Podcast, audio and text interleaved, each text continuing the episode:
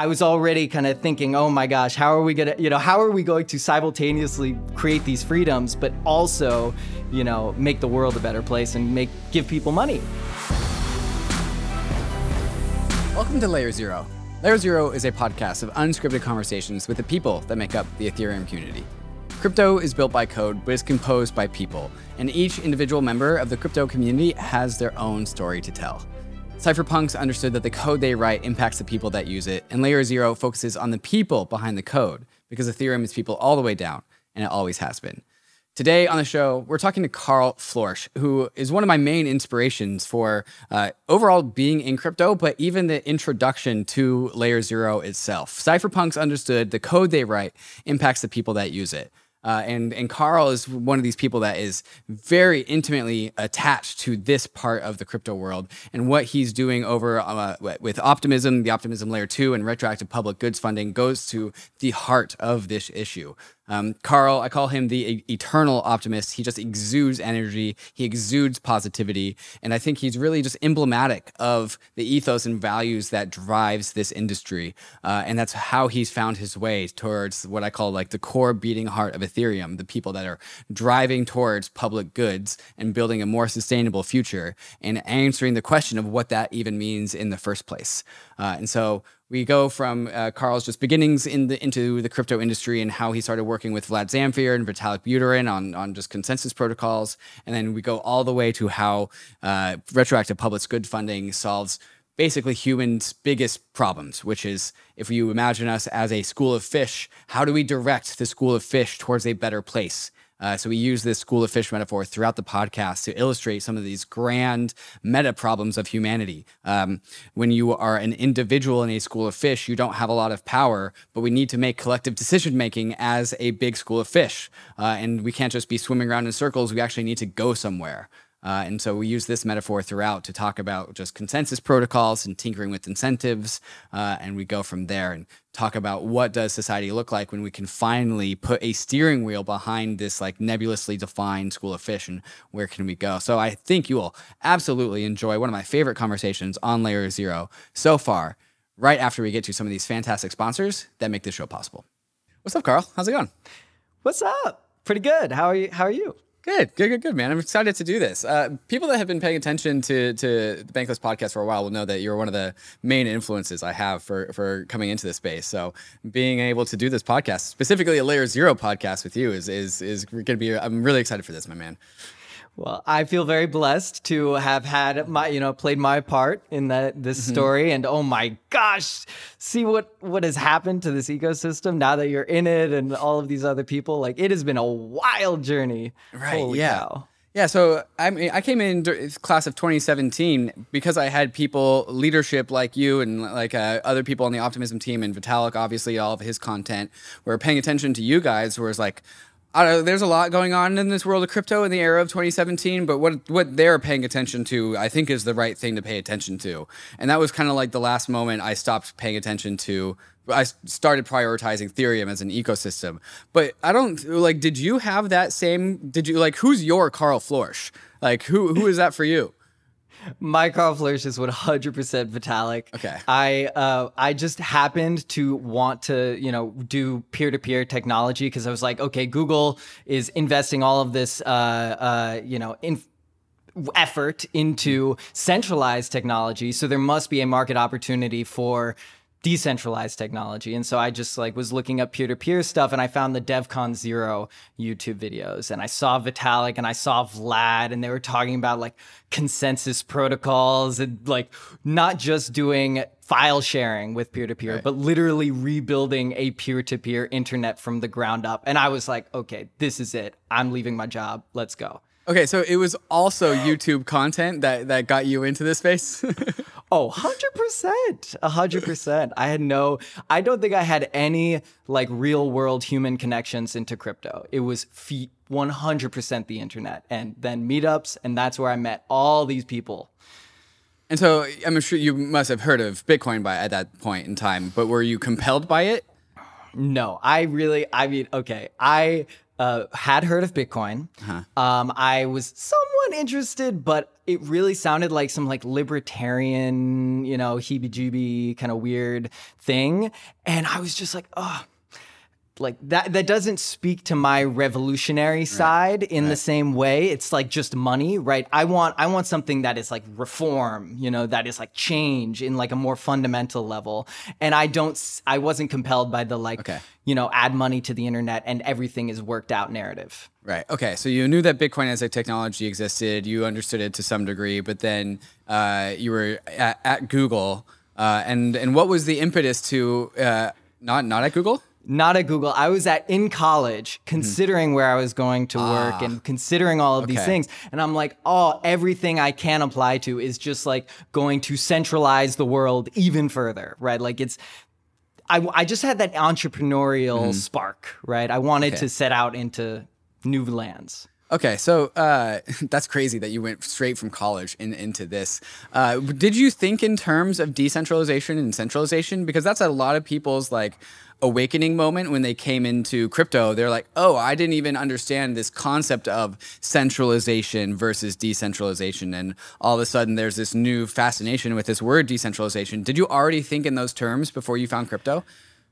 I did because I was learning about the net neutrality stuff mm. and the, you know, fight for the the internet and like I I really was inspired by torrents and mm. peer-to-peer file sharing and I was like, "Oh, there's something here. Like I want to create an internet. I I'm also into music, right? So I I had a very personal connection to this because I witnessed as I was in college and before, as I was just growing up, the kind of shift of artistry from pre-internet era to, you know, post-internet or in the internet era.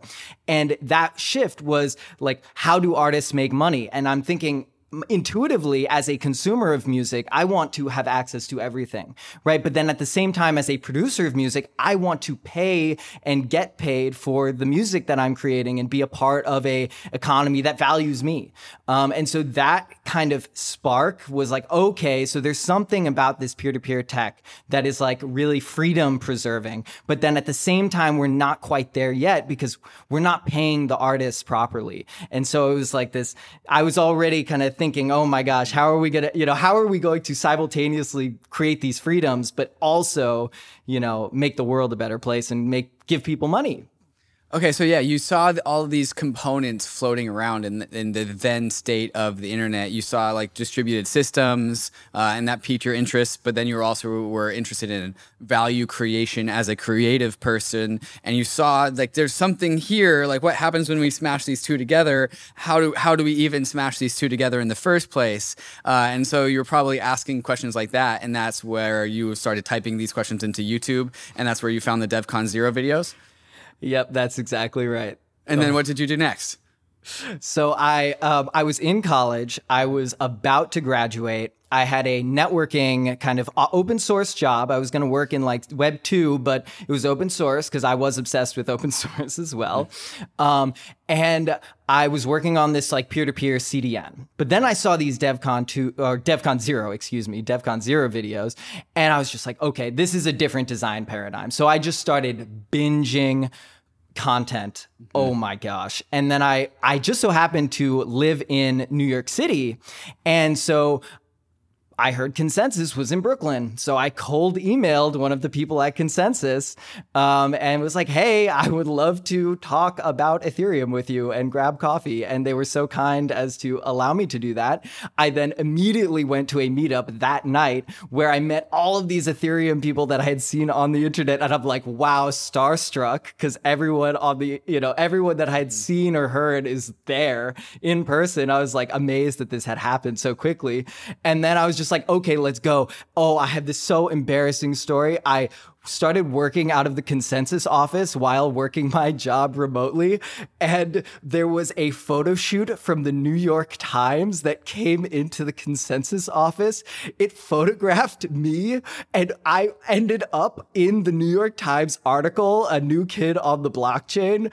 And my boss saw me like, what are you doing in this ConsenSys article? Like, I mean, about blockchain. I had talked to them, but I hadn't uh-huh. talked about quitting my job. Anyway, one month into that job, I had I had quit. It was a great job. Uh, very blessed to be working in open source, but I did not look back.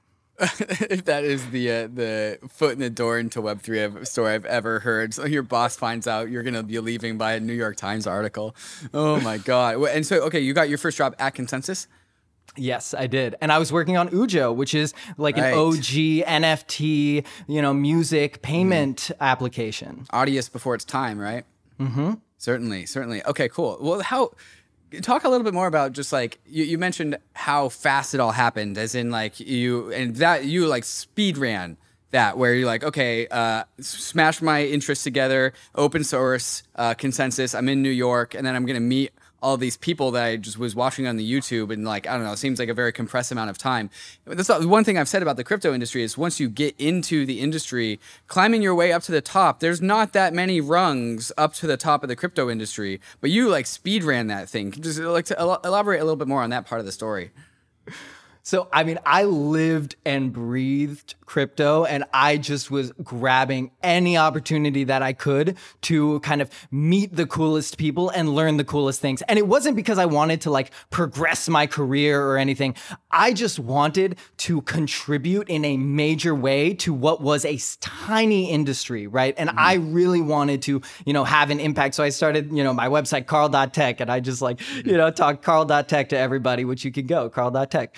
Um, but nonetheless, I, it was this really interesting experience where I would go to these conferences and I would just talk to the people that I respected the most, not because of who they knew or how fancy they sounded, but because they had some cool and crazy ideas. And I had my own ideas that were, you know, uh, kind of bubbling around, but I wanted to learn from the masters. And so I kind of talked to Vlad Zamfir and I just was like, hey, I'll do work for you. I, you know, Vlad Zamfir is this OG consensus protocol kind of core Ethereum researcher.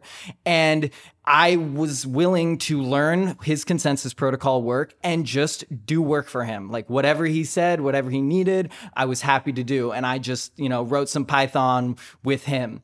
And then that gave me this this kind of door or this like foot in the door to you know going up to Vitalik and being like, hey Vitalik, uh, you're at a crypto conference. I've seen you all the time, but I've been working for Vlad on his consensus work like can i help you with your consensus work as well because we're these are early days trying to work on casper trying to build out the core consensus protocols of Ethereum. And there were almost no people who had the skills to do that. And I didn't have the skills, but I just binged content like 24 7, Web 2 decentralized uh, or, or d- distributed system stuff, and then just like asking for help. And it ended up being, you know, it turned out that Vitalik didn't really have enough support at the time to get all of the ideas that he wanted you know implemented implemented and so i just ended up working for him. Thankfully, you know, ConsenSys is a really free organization, and they allowed me to um, help Vitalik and help Vlad on their uh, you know consensus protocol research because it helps Ethereum, right? That's a magical thing about Ethereum, right? ConsenSys is a company within the Ethereum ecosystem, which meant that I could as I could contribute to the Ethereum, the broader Ethereum ecosystem, right. and that would be directly incentive compatible with ConsenSys. Like that is right. a magical thing that crypto enabled, and so I just took advantage of that right. wherever I could. Yeah, uh, and I, I think per, I'm going to go ahead and guess that people like Vlad and, and Vitalik, maybe they weren't as skeptical as they are nowadays, now that the crypto industry is like a trillion dollars in market cap and there's a bunch of other incentives out there. But uh, Karl, something out of you is just like you exude not trying to like, you know, uh, join the top ranks of like crypto celebrities or trying to like show your new project or something. But like when you talk to Vitalik and be like, oh, I would like to do work and help, like it's easy to trust Karl because of it's very easy to uh, uh see that you are doing it for the right reasons. Uh, and and this is I think it's something that I think a lot of listeners should take away from is that if you come in with the intent to help, with the intent to build and not to leverage clout or to leverage, you know, other or other incentives, then people just like adopt you in their social circles and then you just become a part of those social circles and that's how you join the community. Is that kind of how it felt for you?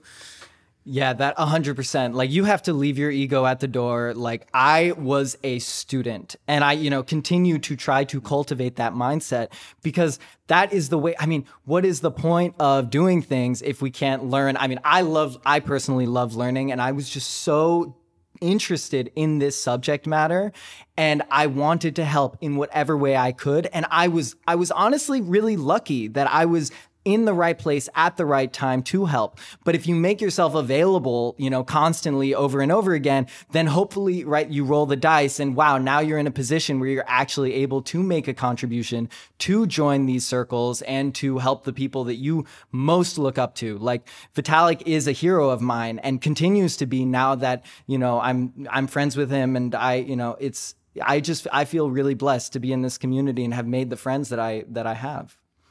Uh so you, you came out of college and like just jumped headfirst into this thing and, and so you understood computer science. You knew you knew the like the basics and uh, maybe maybe more than the basics but at some point in time like you when you run into the world of crypto like it's just a frontier of unknown knowledge. And so like how long do, would you say it took for you to start working on some of these problems of crypto consensus problems before you were like perhaps the expert on them, as in like you knew more than basically almost everyone except for a few key members of of this whole industry. Like how how long did it go from like you know college graduate to crypto economic expert? It took a few years, okay. I will say. But I mean, realistically, nowadays it's probably even longer. The the, right. the syllabus is jam packed at this point. Um, however, what happened for me was I spent about a year fully immersed, like 100%, all everything I thought about.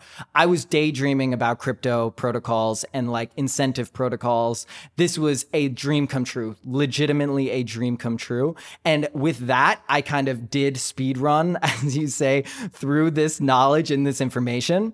Um, and it actually kind of brought me to my my the the kind of next chapter, well, uh, of of my story. Right, I I well I had two chapters really. First, I started working on on Casper and literally coding the consensus protocols. So that was a huge uh, uh, kind of shift from theory to actual practice. Right, I like wrote the first, you know, the alpha Casper testnet. Casper is now the you know Ethereum uh, ETH2 uh, proof of stake protocol.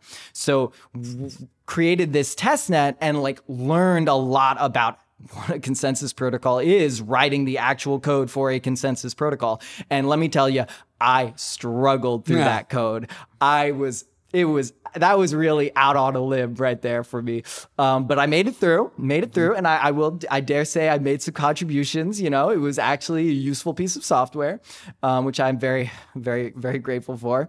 So that kind of got me, you know, this real world uh, experience. I'm still, I will say one thing when you're jumping into a new field like this cultivate your naive optimism. I will say that right now because there are a lot there were a lot of fundamental computer science things, like you know lessons that I was just reinventing left and right. And so was Vitalik, and so were a lot of these early crypto people. Like there, these consensus protocols and these you know designs have been around for a long time, from sharding, like scaling distributed systems. There's a lot of prior art, but you can kind of reinvent a lot of the prior art or figure it out on your own if you if you think about it. It's not you know inaccessible, mm. and so having that you know going out there and actually doing the thing was a kind of bridge or a gateway for me to to really learn the theory in a, in a very deep way and at what point in time did you start to really de- think meaningfully about like the because the, cool thing about web3 and crypto is that when we build out these systems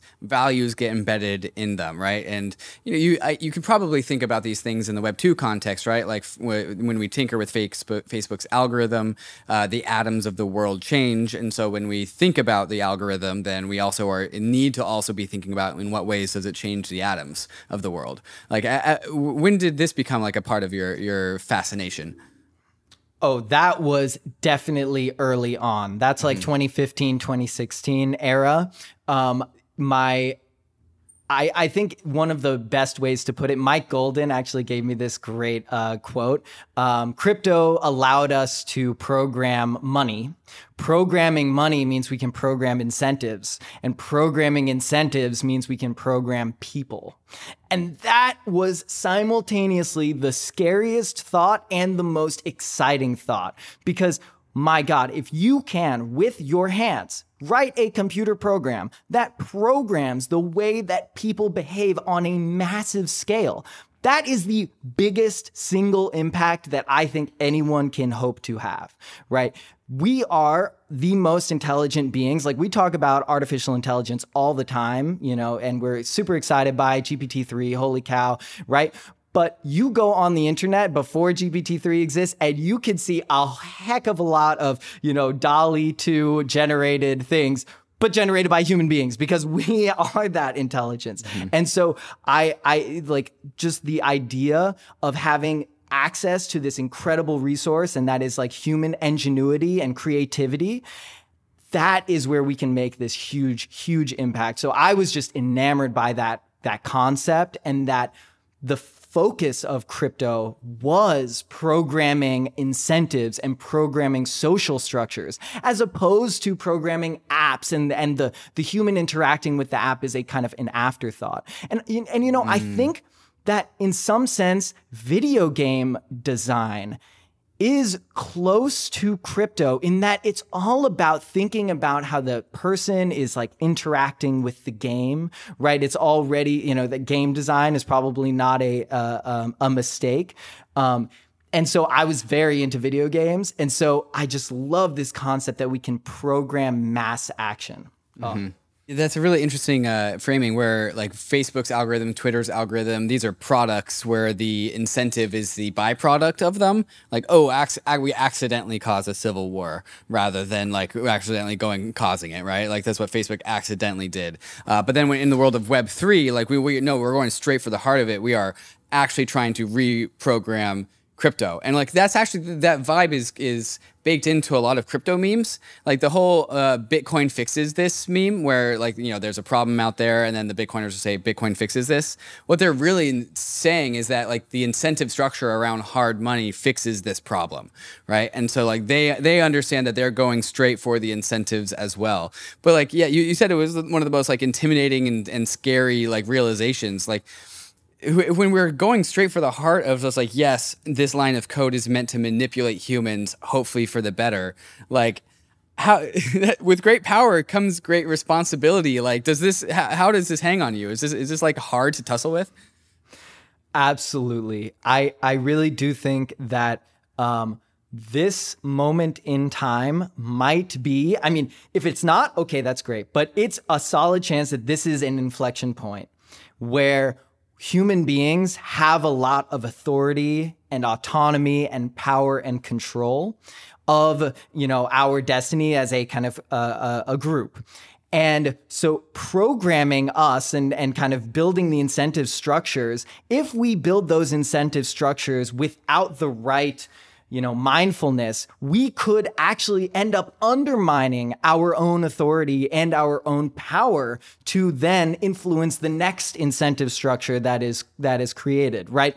Like this is an iterated game. We're creating the incentive structures for, you know, the next couple years, which will then create the next set of incentive structures and the next set of incentive structures. And so if the trend is as it is right now, which is decreasing autonomy and decreasing power for the individual individual, which I do think there's a solid argument for at this very moment.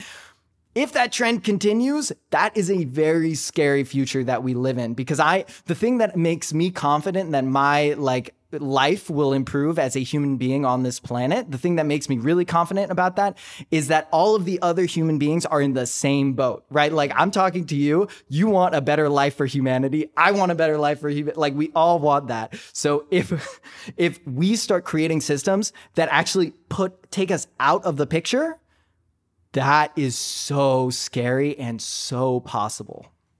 Is this is this a similar subject matter to like um like there's this realm of like AI safety thought out there where like oops we accidentally we made this generalized AI because that's a really cool thing to make uh, but then it then it gets out and then it all of a sudden like takes over the world and we can't uh, there's no command Z button on that.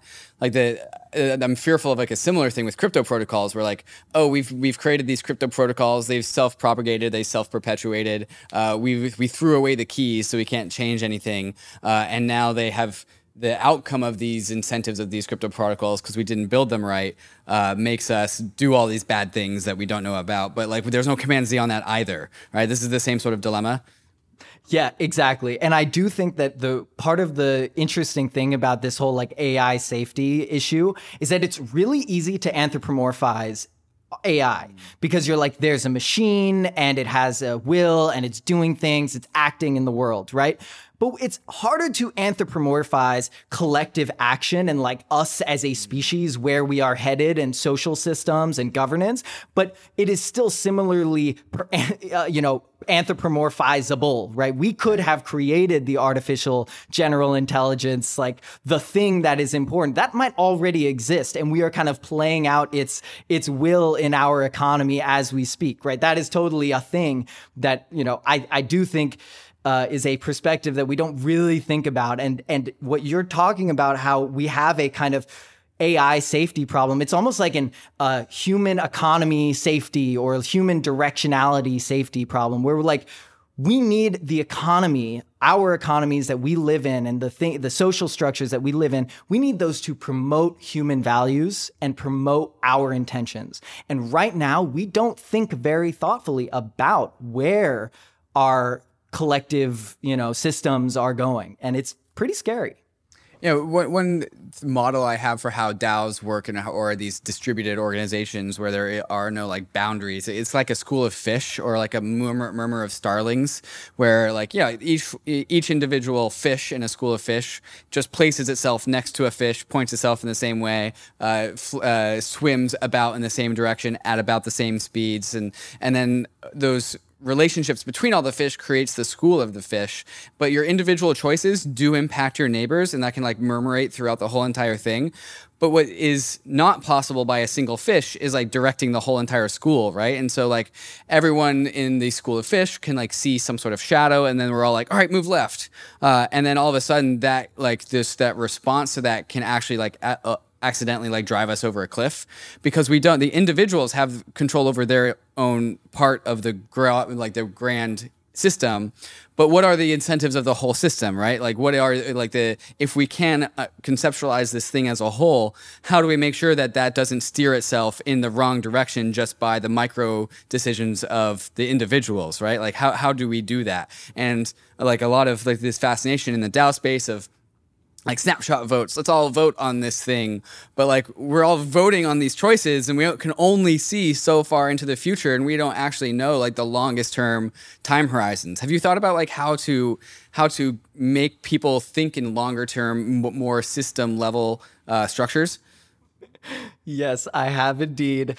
Um, I will say that my journey in crypto was really a search for the algorithm that would coordinate humanity, right? It was mm. like I wanted this. Honestly, it was I was hoping it was like a financialized algorithm where I could deploy this one smart contract, and boom, all of humanity would now self-organize and go into a good direction. And it was so simple and beautiful, but unfortunately, I think the reality is actually a little bit more complicated than that. But I also think it is beautifully elegant, or at least it could be. So, uh, you know. Uh, the this is where retroactive public goods funding mm. comes mm. in the picture for me. So uh, basically, when you're talking about where you know it's really hard for these organizations these school of fish to direct where they are going right we don't know where mm. we don't know how to predict that kind of future but what i'm hopeful is that uh, of is that we can actually determine where we are with respect to where we once were. So, what has changed and what has been a positive change and what has been a negative change. And I want us to be able to quantify that and kind of understand the, the things that we like and we want to see more of, and the things that we don't like and we want to see less of. And then, once we've got an understanding of basically where we used to be and where we are now, that we can all agree on, right? We can all kind of have some, it's not everyone's going to agree 100%, right? Because what I want is different from what you want. But we can come up with something that is like roughly, you know, for maybe my community, my circle of friends, we can all agree on what things we like. And then we can make sure that we are rewarding the people who are giving us the things that we want. And that is I like it's it's kind of this funny thing where I think rewarding behavior that we want to see is almost the most fundamental, but also the most dumb and simple thing that crypto can do, right? This whole idea of like airdrops being given to like users for using a protocol like that is the most rudimentary form and kind of dumb form of this but i think there's actually something really special there um, so i do think that we can actually as a you know collective many schools of fish. It's not just one school of fish, right? It's all of these DAOs, all of these DAOs that are going to be made up of other DAOs. It's going to be this crazy system, ecosystem. I hope that we can start getting a better, you know, directionality and more intentional directionality. Mm-hmm. Part of what, what you said made me think of um, like the story of humanity go, grows and grows and grows, and like our coordination systems grow larger and larger and larger and more and more effective, and they get uh, more humans onto the same coordination system is part of uh, your vision for this crypto industry. The goals the meta goal of crypto is to put all the humans on the same coordination thing. Like we're all we're all on the same page. Is that like one of the meta goals here? Absolutely. And that meta goal has to be achieved both from uh, a kind of meme perspective. Like we need to talk about that as a meta goal, and we have to make sure that people know that we're all headed in, we're trying to head in the same direction. Mm-hmm. Um, and then we also need our systems to reflect those meta goals, and that's really like the the the kind of definition of public goods, right? We, that it's been very confusing, but generally people think that it's uh, uh, things that are good where that aren't being rewarded enough but that produce positive externalities. And what do positive externalities mean? That just means that it like benefits a large group of people. So the more that we can create systems that kind of bring uh, that that kind of build on each other in this cooperative way, the more bullish I am on us all having a kind of uh, a a part in defining what the future looks like and a voice in that future. Like I don't want us to cut out, you know, I don't want to cut out don't want us to cut out human beings in general. I also don't want us to cut out various groups of human beings. Like I do really think that the the ideals that, you know, uh, uh, have defined defined uh, modern times around, you know, voice and participation and equality and like those kinds of things, they're they're generally pretty useful for keeping people on track and on the same page and minimizing suffering. Yeah, you, you, talked about it being at, at, the meme layer, at the social layer first, where we need to get everyone on board with, hey, we are having this conversation as like there's this pocket of like Ethereum researchers and other crypto people that are like trying to create the incentive structure for the whole rest of the world. hey guys, you should kind of be paying attention to these conversations. Say say we successfully, because like there's a there's many many parts of the world, right? Like there's the the average Joe that like puts on his suit and goes to work, and uh, the the the the lady, the the woman that goes and takes kids, drops kids off at daycare, then they come back and they have family meal. Every once in a while, they get a ballot in the mail to vote on their democracy, and then for that one part of that four year cycle, they think about the incentives of their particular nation state. But then the other nation states have different like organizations and other incentives, and and like we're all trying to get on the same page, but like so many people are busy with their own like day to day lives that like answer like getting everyone on board with this whole like, hey guys, we're redesigning the whole entire incentive system for humanity uh, is like a kind of a tall ask. But if we were to get there and like all of a sudden like every human's like, oh, I get it. Like we're we're, re- tinkering with incentives, uh, and I want uh, a stake at this table, right? I want to express my my version of what I think good, good incentives are.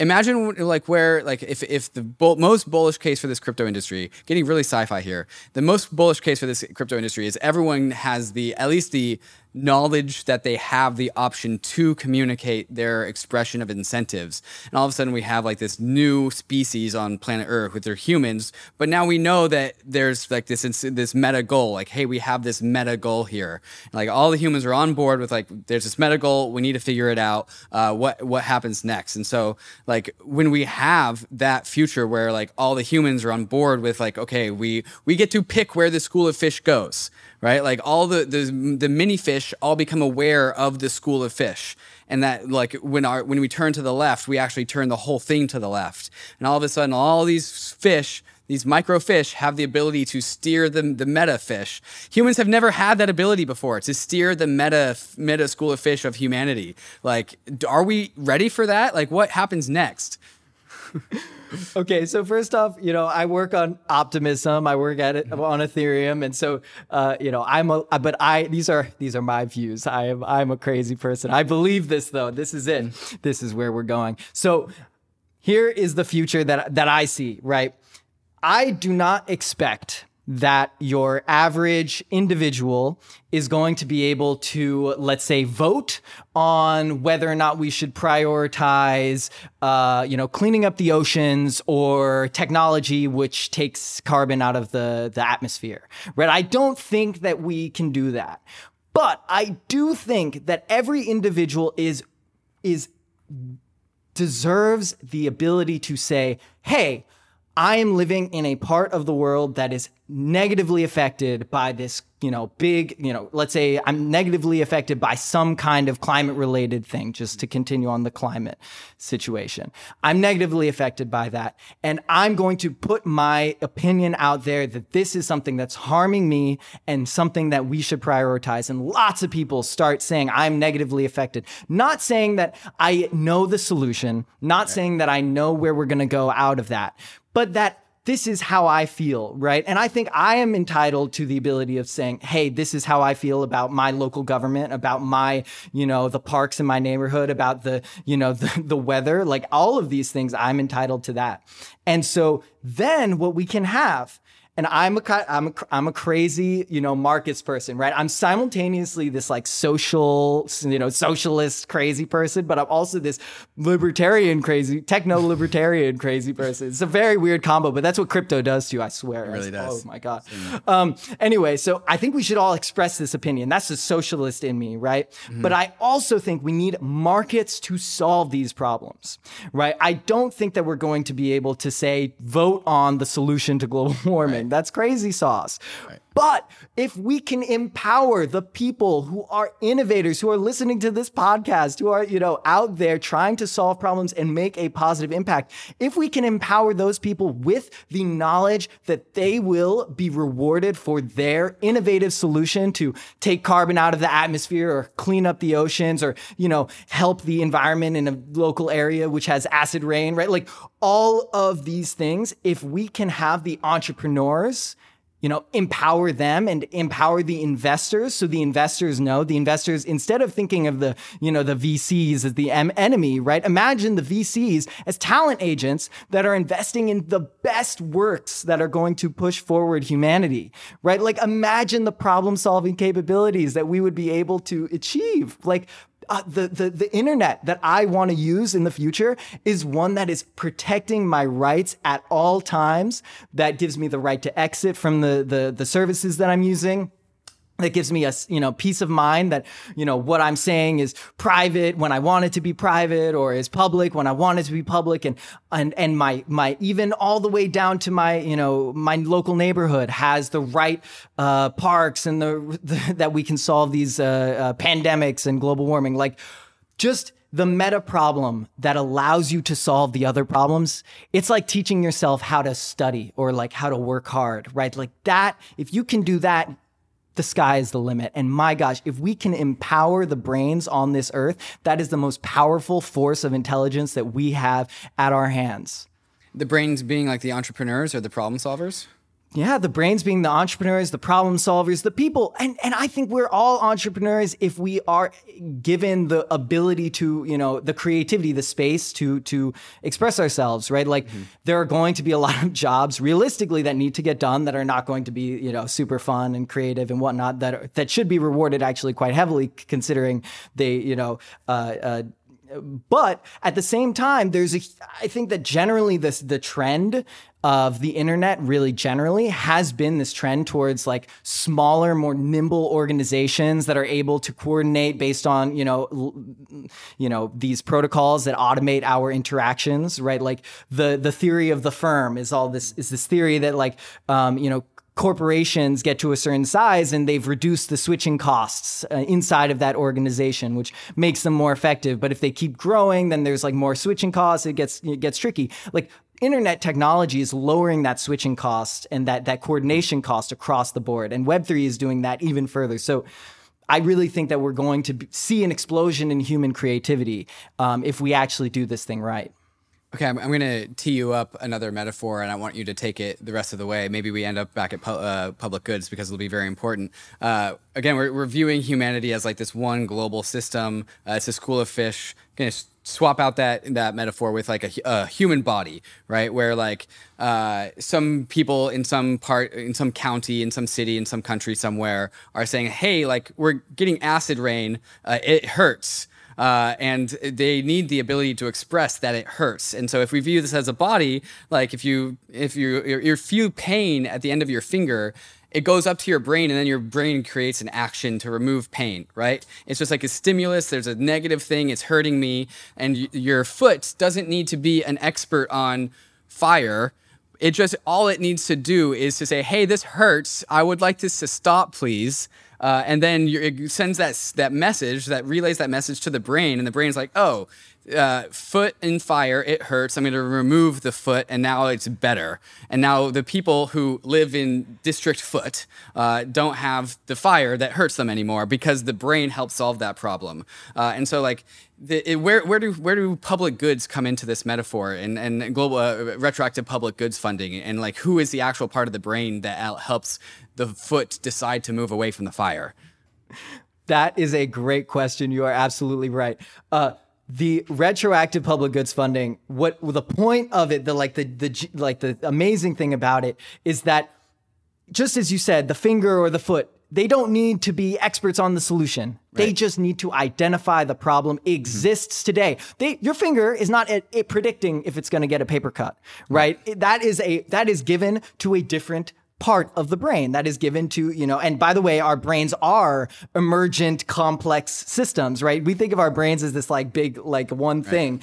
Actually, inside of our brains are crazy consensus protocols. There are little neurons voting like, "Hey, yes, I want this. Right. I don't want that." Yeah. Like uh-huh. it's insane, right? So we what we're doing is we're coming to consensus on humanity's priorities. Mm-hmm. We are building a brain right now. Humanity is self-harming because it doesn't have the feedback loops that give it the proper, you know, impetus to respond in a pro-social way everyone's incentives are aligned at a fundamental level because the with technology with the the kind of systems that we are building i do not believe we are in a world where the human beings that exist on this planet cannot get along and thrive together right? There have been theories that have said oh no that we're running out of resources etc and we blew past those numbers. We have way more people on the planet than people thought was possible and we can keep progressing. So we're all in this together. We just need that positive sum mindset set.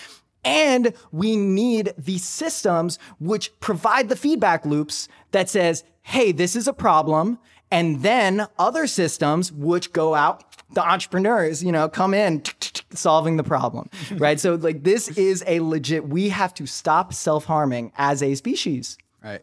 Right. Yeah. As a species, we just have our foot in the fire, and we're like, "Hey, this really hurts. I'd, I'd, like to know how to like remove my foot from this fire so that things could could get better." Uh, uh, I want I want to actually dive into the whole brain as like an emergent system because uh, uh, this is where I can actually use my my, my psych degree. Uh, the neurons are just a bunch of logic gates, right? It's like, uh, is it on or is it off? And the, is it off is a vote for like a zero, and if it's on, it's a vote for a one.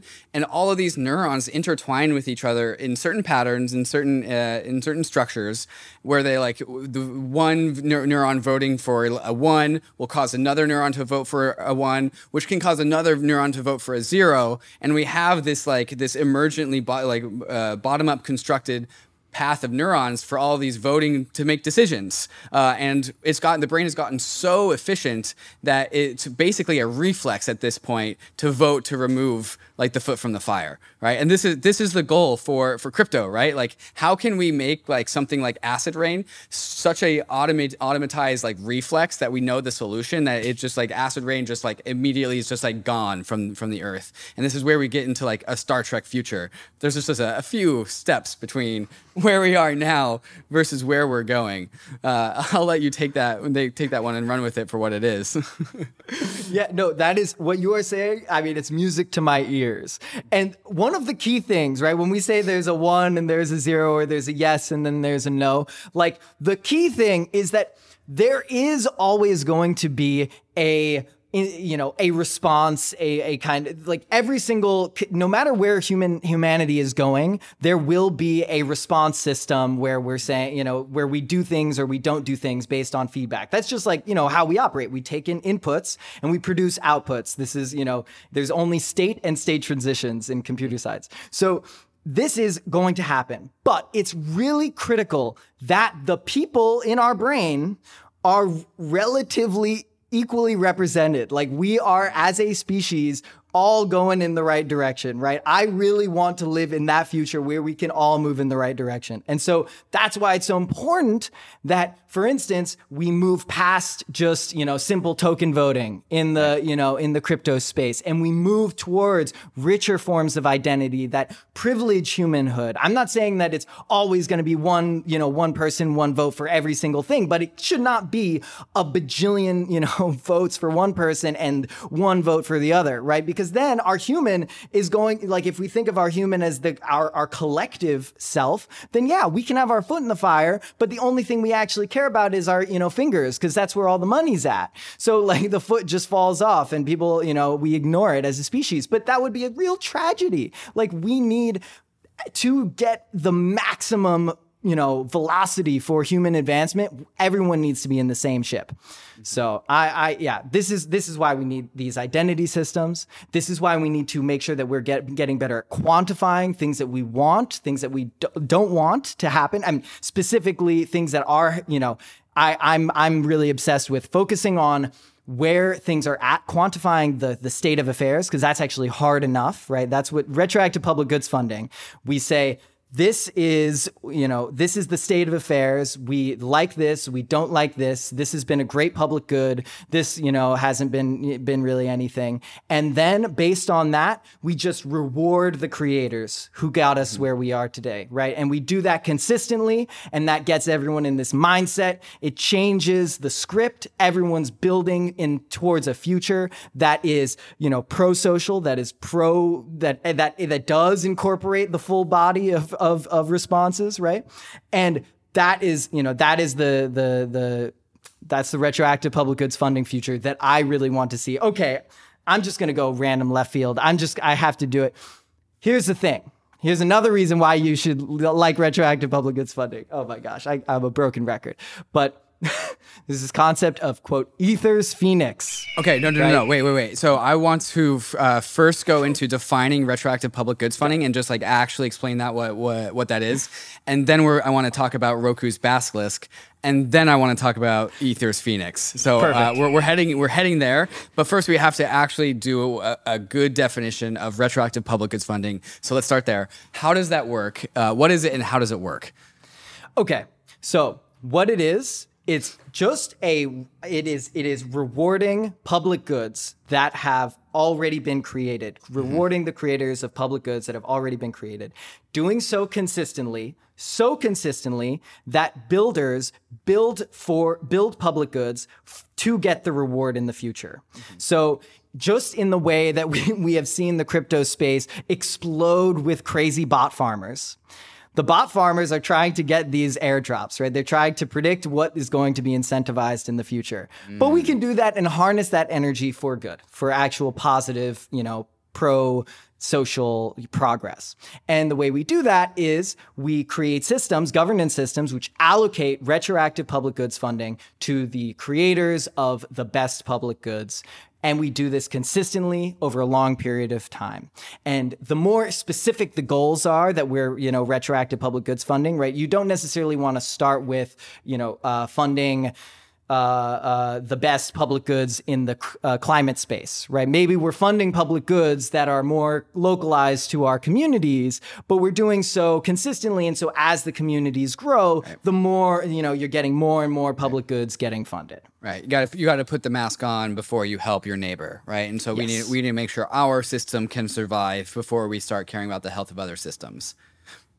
Okay, so how how does like the VC the VC uh, element work into into retroactive public goods? Because uh, the the line that we gave during our, our live stream was that we're injecting like startup type in financial incentives where if you build something really cool you can make a ton of money. But how do we how do we can you explain how those types of incentives gets injected via retroactive public goods funding into people that build public goods? Sure yeah. So if you have a credible source of funding. So, for instance, Optimism, the blockchain, mm-hmm. using the Optimism blockchain, you generate transaction fees. These transaction fees are then put into a pot of money, which is then distributed to fund retroact to fund public goods on the network. If there is a pot of money that is going to be distributed, then VCs and other investors can look to see what are the best public goods teams that I know of. So mm. I'm, let's say I'm a new builder. I want to create an open source library, you know, on optimism, of course. And then I will go up to my investor friends. I'll go up, you know, what's up, Paradigm? I'll say, hey, guess what my business model is? My business model is to build this incredible piece of software that all of Optimism is going to use. Actually, all of Ethereum, the ecosystem is going to use because Optimism is EVM equivalent, right? So I'm going to build this crazy good public good. And guess what? Look at all this money. There is a pot of, you know, a billion dollars that is going to be distributed over a reasonable period of time. I only need a million dollars of investment to fund my project. And I bet that I would make a return of at least $10 million, probably $100 million, because this is going to revolutionize all of the, you know, Ethereum ecosystem. So I'll go up to my investor friends and my investor friends will be going to be like, okay, there's a chance that you fail. But if you do succeed, I agree. That public retroactive public goods funding money is significant. And so I will then invest. And this creates a market for creating public goods. The problem with, you know, charity and uh, uh, open source software generally is that like you go in and you're like, I know this thing is going to be insanely valuable. And I know that everyone's going to be profiting off of it, just like massively, like the Geth team, for instance, and, uh, you know, all of these Ethereum forks. And then there's no business model. So we're giving a business model to the builders of open source software first, right? We're giving them a business model to then pitch to in, you know investors and whomever mm. their family that is going to put money in and they know they will get rewarded, right? We should be, if you create an open source software library that is, you know, changing the world, you should be paid by like, you should be paid like an NBA you know, superstar, right? If you really, if you made something that is so impactful, that should be, uh, you should be paid like that. So.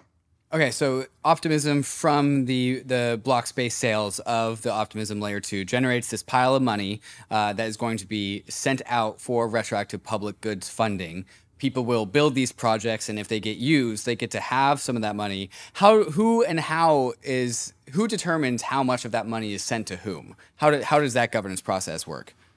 Great question. So this is we are currently building out various governance experiments to do this well. What do we need to experiment with Well, we need to experiment with number one, we need to experiment with non plutocratic forms of governance, right? The optimism community is a group of people, individuals that are all using the network and are all benefiting. And so we have created this, you know, this two house you know, uh, system or two uh, bicameral system, which we talked about in our, our, our previous podcast. But we created this system. One house is the token house, and one house is the citizens' house. And the citizens' house are the ones that are directing this retroactive public goods funding.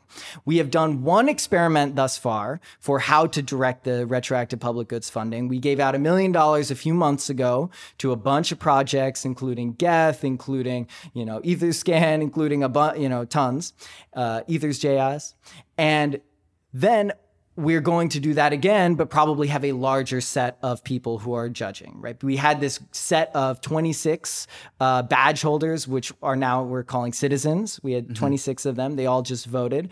Then we're going to expand that group pretty significantly and probably expand it, expand it, expand it over time. This is why, right?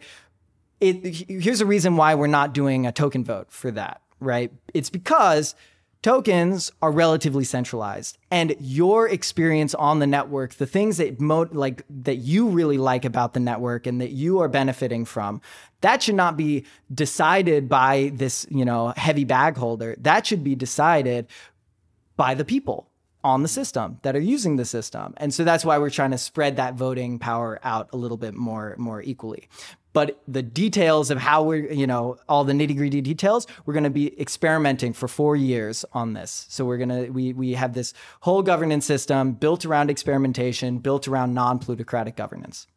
And there's a bunch of parallel experiments going on in the space that are highly related to this, right? Like Gitcoin's quadratic funding seems extremely relevant. Uh, Coordinape, what Coordinape is doing, where they're pushing the decision ma- making of financial allocation to DAO contributors towards the people that are seeing the other people contribute, and they say, okay, that guy or that person or that or, or that woman, they contributed a lot, they should get paid, uh, and that is completely separate from a completely different corner of the DAO because uh, like they just didn't see it, but the people that do see it get to vote. Uh, and so there's like a bunch of peripheral experiments going on, and it seems to be that optimism can just inject the ones that seem to work the best. But but for right now, with like the citizens' house, the people that are in the citizens' house, is it just like one person, one vote? There's like a million dollars, and there's a there's a proposed distribution of that million dollars, and people vote for that distribution. That is how our first, first experiment one. went. Okay. Um, the amount of money is you know surely going to increase mm-hmm. um, for the next experiment. Um, and the mechanisms, there's still a little bit uncertainty, a little bit of uncertainty. However, I do think that it's very overwhelmingly likely that it's going to be one person, uh, one set of votes. It may not be one vote. It may be you get 100 votes and you can spread those out and we mm. count them quadratically. We counted them quadratically in the first experiment as well. Cool, cool, cool, cool. Okay. Uh, the the beautiful thing about this and what I think uh, people who are listening in who think like, oh, this is really great. This is going to be awesome for humanity. This is also tapping into people's just like reptilian brain of like, oh, you can make a bunch of money. But the cool thing about this is that it opens up a new field of products that were never before possible with the incentive mechanisms that we saw bootstrap Web 2 right? So like Web 2 level growth, but with products that have never been seen before. Like products that are public goods where, you know, it starts in the software camp, of course, it starts in on crypto economics, but like no one has seen what happens when we have Web 2 Silicon Valley type incentive mechanisms where the products are public goods. So it's like not only have we not seen this in the crypto space, but we've never seen this for the world. So the amount of opportunity there are for entrepreneurs, non technical entrepreneurs who just have an idea to build stuff like it, the the golden age of crypto building hasn't even begun yet because like it's got to be this because we haven't seen greener pastures that have like so it's like fields of snow that have zero footprints in them like there's no no one has delved into this world yet because we haven't found it. But with now with retroactive public goods funding, we have found it, and so I expect there to be a, uh, this to just suck up a lot of hungry builders out there who want to build something really cool and also make a lot of money. Like this is something that has been like untouched, untouched snow. Yeah, I'm extremely excited about this. And because I am one of those creators. Mm-hmm. And, you know, I, I'm excited to see not only, you know, yeah, as you say, technical kind of like coding projects cr- be created, but think about the educational products and the the access to information that we can, you know, I, I, I, one of the things that I worked on, which uh, you know I think that you you you you looked at, was cryptoeconomics.study, and it was an open source course. Which you know shout shout out to all of the the, the learnings that I had learning from Vitalik and and Vlad and Justin Drake and all of these ETH2 researchers. I wanted to just communicate that to the world, and I was like lucky enough to be working at the Ethereum Foundation at the time to be able to like spend my time, all of my time, creating this this course and giving it out for free. And guess what? That course, I'm sure, had tons of nice ripple effects and got a bunch of people into the space, and you know, uh, uh, was was very helpful and, and I think I think valuable. And so the thing is that that was just I was lucky to be in the right place at the right time, working at the Ethereum Foundation, where my stars aligned and I could release an open source course for anyone to look at. But we can tap into the creative genius of so many people that are in the crypto space. And if we can give those people a incentive mechanism that gets them paid for creating awesome educational content from on all end, ends of the spectrum from like governance theory to you know deep uh, uh, crypto economics to you know what's happening in the space week in ethereum. Like all of these things are so valuable and are currently just I, I think personally, I think they are way under invested in um, across the board. Con- good content is so hard to come by. I mean, thank you for doing your your stuff.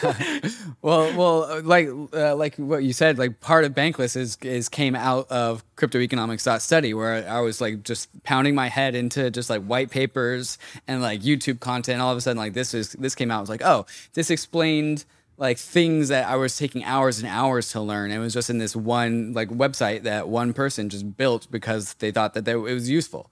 Uh, and so like if we could have more of that, imagine how easy it would be to onboard people into into this industry.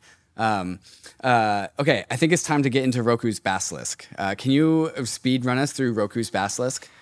Okay, I will, and I will just say, please forgive me, Less Wrong community. Oh, oh yeah, I forgot. I we're, we're, about wrong. to curse everyone that listens to this. That that is part of this Faustian so, bargain.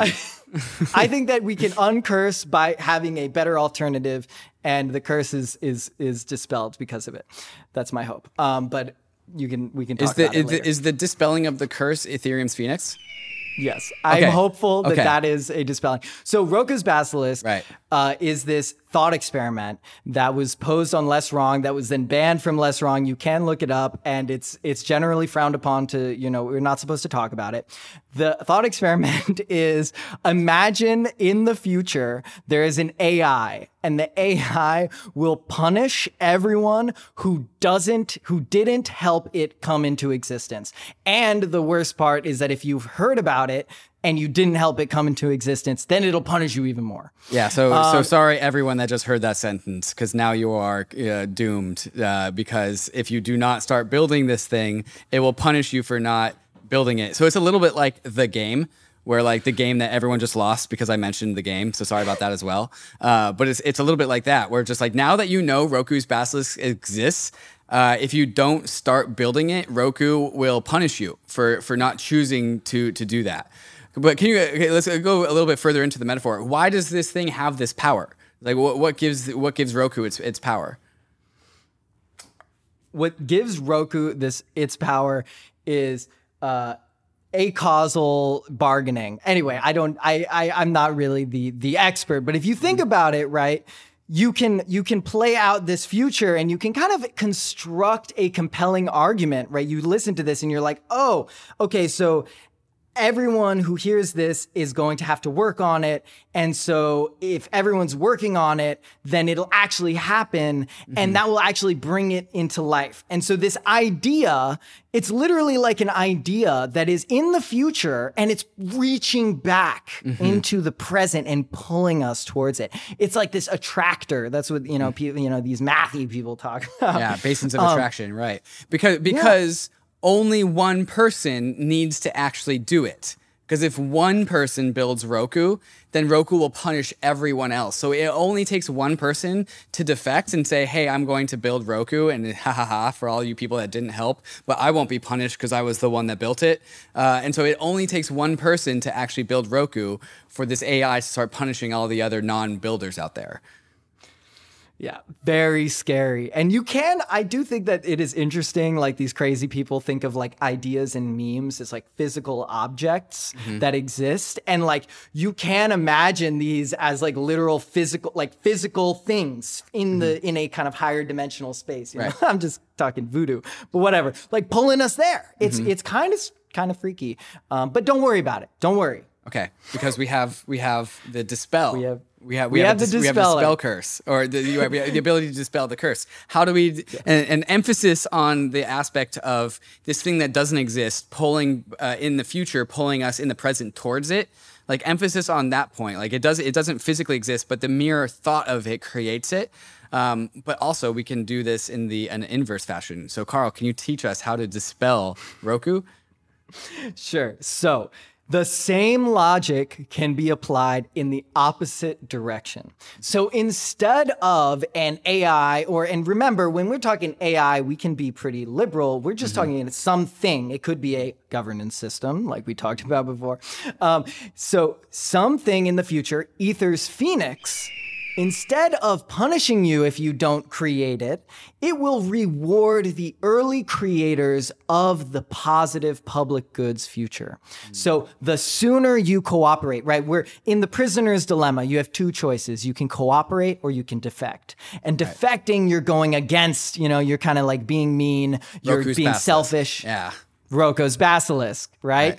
The other option is let's cooperate. Let's build a good future. Let's build a positive future that we all want to see happen.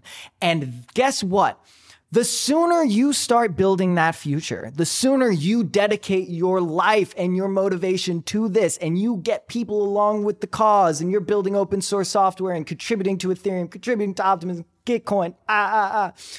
All of these things, the sooner you do that, the more you're going to be rewarded. Because guess what? Ether's Phoenix is this, you know, is this future where retroactive public goods funding has succeeded. Every the, the world's, you know, incentive system is aligned. And so the people who didn't get rewarded in 2022, those people will be rewarded in the future when Ethers Phoenix is born. And so we can really think about instead of let's forget the negative stuff, right? The negative stuff is literally is just some like heebie-jeebie. I think there's a lot of other ways for us to destroy the world. Um, you know, we don't have to do that. That's silly.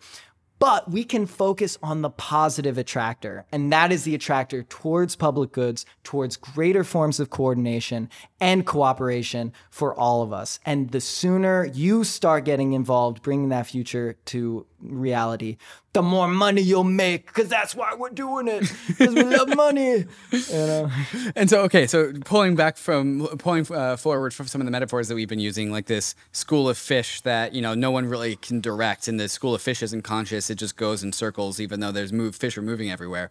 Ether's Phoenix offers offers like a point, a place to go for the whole entire school of fish, right? And so, like now that we have this place that we're going to progress towards, the fish that help steer the whole entire school towards that point get rewarded. And the more that you do that, and the earlier that you do that, the more you get rewarded when you finally do get to that point. Uh, and so this this gets it goes from being like a dumb school of fish that only reacts to its environment to a smart school of fish that can have goal oriented behaviors and can pick its goals, uh, can actually make progress in getting there. Um, but the final issue with that, the final like TBD that we need to collectively work on as a group is, well, where that point actually is is up to governance decisions. Like we need to make sure that that point is where we actually do want to go and that that, that actually, actually is the right choice. This is the brain in when the, the, the foot is getting is in fire this is the brain. Like the brain knows like okay goal let's get this done let's go there. But the brain can also be wrong like and it can also be right but it could also be wrong. Uh, and so like making these choices is the meta problem for crypto and again that starts at the optimism uh, a citizens house and with uh, identity innovation and and like uh, uh, decision making innovations, we can start to actually refine where that point wa- uh, needs to be. Um, how's that for summing that up? Anything you want to add? That's beautiful. And I just want to say that if we think, if we make a bet that our governance systems, that our ability to determine what is actually bringing us closer to Ethers Phoenix, right? We know mm. Ethers Phoenix is the goal, but if those systems improve over time, then actually the future system of governance is going to be able to accurately reward the people who are hmm. left out of the earlier iterations. So that's saying that even if the governance system isn't quite good enough yet, right? We're we're doing retroactive public goods funding and we're we're taking checkpoints and we're saying, "Oh, who got us here and how close are we to Ethers Phoenix?" and we reward the people who got us. Then we get a little closer and we do it again and we do it again. But maybe some people are getting left out because we're kind of not going quite to the Ethers Phoenix point that we want to go. One, once we get to that Ethers Phoenix, now it's time to reward everybody and make sure that all the debts are settled, right? It's a Lannister, it's paying all its debts. Ethers Phoenix, uh, the golden hair, I don't know, stretching some weird analogies. Nonetheless, I'm excited for that future.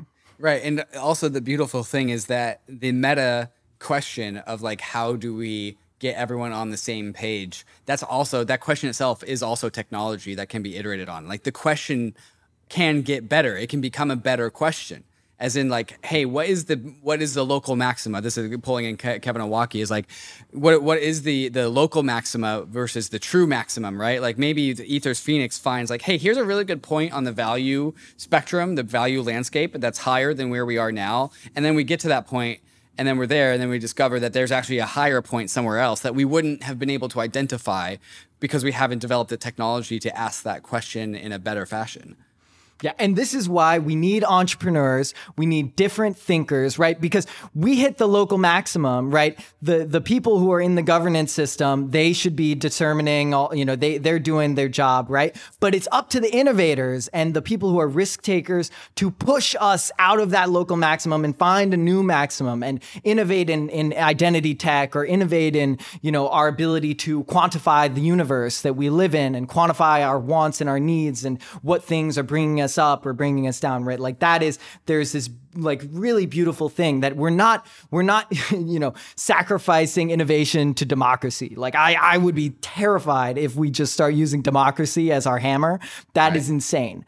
But if we can empower those innovators, oh, I feel I can sleep easy at night because my God, the number of people who are out there that are just geniuses waiting to create the next thing is the most happy thing. Like the fact that human beings get better as time goes on is beautiful. I'm so excited to see the, you know, the, you know, people hate on young generations.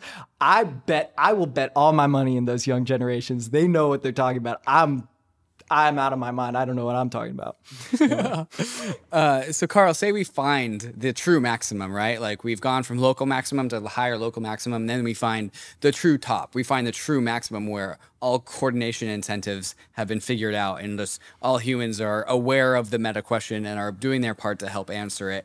And we're a globally unified society. What does that society look like? Like what, what what does that look like? Like what what does the Earth look like? What does our relationship with our neighbors look like? What do our jobs look like? Can you illustrate this for us? Uh, well, I it looks like first off, it looks like a well-oiled machine, and it looks like things. If you imagine dysfunction, governmental dysfunction, and if you think like that, that is a kind of day to day. That is a baseline. Everyone, I wake up in the morning and I'm like, wow, that is some serious dysfunction over there. Like, what are those people doing? Why are we making this decision? Why is this company being so stupid? Right? Like, that is like, think about how much bad stuff happens these days. At least we learn about it, right? Before, I'm sure we didn't even learn about it because information was traveling at a snail's pace. But now we're learning about, we're like, wow, something is horribly wrong. So the first step to reform is knowing something's wrong, right? Then the next step is actually fixing it. So we, I am at least well aware of the wrongness in our world. And so I am excited to see a future where I just feel liberated, right? I can like try I, it's like, you know, gliding through water in and and we we can find new challenges, right? It's not like I I want the the the challenges to be over. Eventually I'm excited for the challenges all to be over, but like you know, exploring space, different, you know, uh, uh, planets, and and coordinating like cross planetary consensus. That's going to be hard, right? Like the delays between information propagating. It's like these are there's some really fun problems, and I just want us to dive deep in them. And I also want us to connect to each other, right? Like all of these barriers, we're working all you know, twenty four seven. Like let's give ourselves time to, you know, spend time with our families and care about what matters, right? Like I really do think that is important. And I will say, okay, this is that's all like very materialistic type stuff. But I will say that the you know the reason why part of the reason why I got into crypto is because my mom is Hindu and I grew up going to the ashram and meditating and like doing all of this stuff. That's why I'm wearing these beads and from my perspective, I basically I think there are like two options, right? You can either become a, you know, monk and and self-realize and recognize the universe and kind of be be at peace in one, or we can use technology to to make that process automated and give it to everyone. So I'm really hopeful that that you know self-actualization, realization, like we literally elevate our consciousness to places that have we can't even conceive of right now because we don't have that we don't have the the, the doors to those perception to that perception Karl, that was beautiful, and, and that line is the line that I always wanted to hear you say it on, on a Bankless podcast. So thank you for coming on and sharing your thoughts with all of us here. Thank you so much. This has been so much fun. Cheers.